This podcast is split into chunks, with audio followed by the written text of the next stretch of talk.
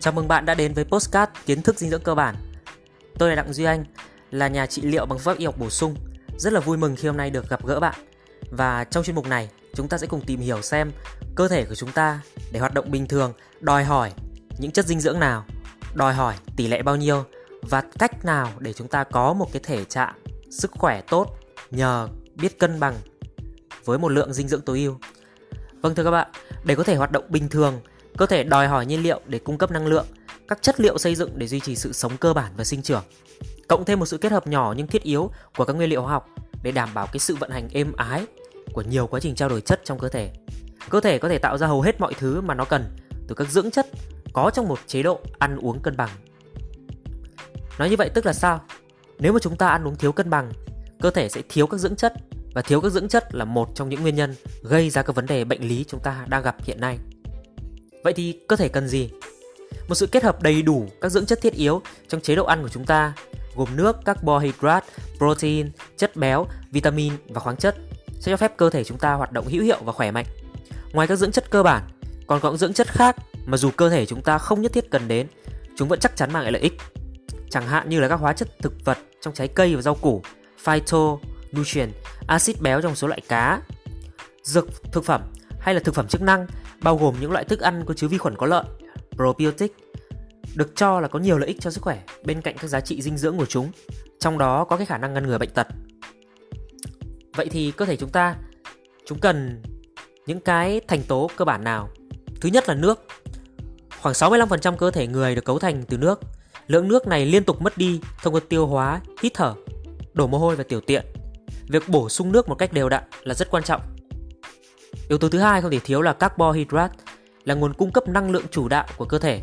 Cơ thể chuyển hóa các loại đường đơn và các tinh bột phức tạp thành glucose và glucose chính là loại đường mà cung cấp cho các tế bào của cơ thể năng lượng. Các loại ngũ cốc nguyên cám, trái cây và rau củ quả giàu chất xơ là những nguồn cung cấp carbohydrate lành mạnh nhất.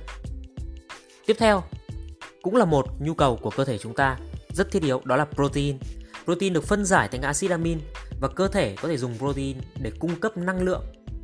Cũng giống như là các carbohydrate nhưng mà chức năng chính của chúng là đóng vai trò như những cái viên gạch để xây dựng lên tế bào, để giúp tế bào tăng trưởng và sửa chữa những cái sai hỏng trong tế bào. Các nguồn protein lành mạnh gồm có các loại đậu, thịt nạc, các sản phẩm từ trứng và sữa. Yếu tố tiếp theo đó là axit béo. Chất béo là một nguồn năng lượng dồi dào và hỗ trợ việc hấp thụ các vitamin hòa tan trong chất béo.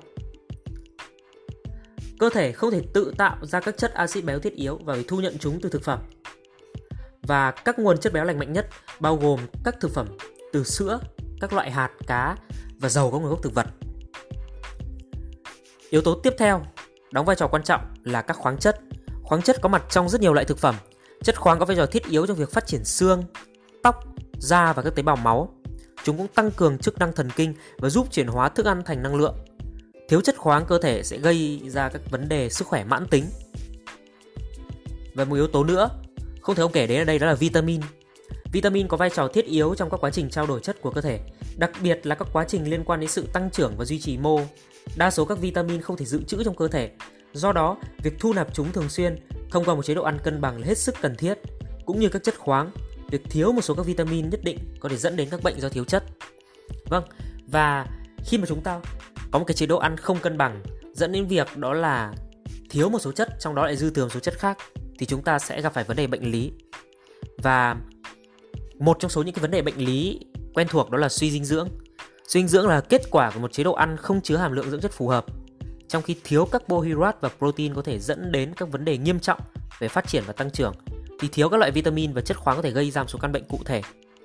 Chúng ta có thể ví dụ, thiếu sắt thì dẫn đến bệnh thiếu máu bởi vì là hồng cầu là một thành tố chính trong máu ấy, nó chứa sắt và cái sắt đấy chính là chất mang oxy cho cơ thể.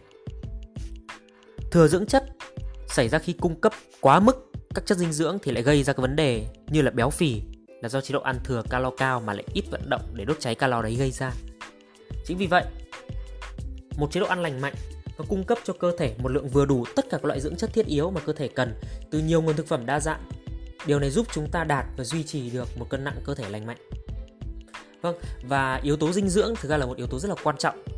Chúng ta trong cái quá trình sống chúng ta có thể là không quan tâm nhiều làm đến nó, nhưng mà trong những postcard tiếp theo các anh chị sẽ được tìm hiểu và bạn sẽ được tìm hiểu để biết rằng tại sao mà dinh dưỡng nó chính là một loại thuốc tự nhiên vô cùng đặc hiệu và lại có giá thành rất là hợp lý, rất là thiết yếu với chúng ta. Và nếu chúng ta bổ sung dinh dưỡng cách hợp lý thì chúng ta sẽ tránh khỏi các tình trạng bệnh lý dẫn đến khổ thân khổ tâm và tốn kém cho gia đình cũng như cho bản thân. Xin cảm ơn bạn đã lắng nghe postcard này và hẹn lại các bạn trong hẹn gặp lại các bạn trong những postcard khác và hy vọng chúng ta sẽ có dịp tương tác với nhau nhiều hơn. Tôi là Duy Anh, là nhà trị liệu bằng phương pháp y học bổ sung và rất cảm ơn các bạn đã lắng nghe video này. Xin chào các bạn.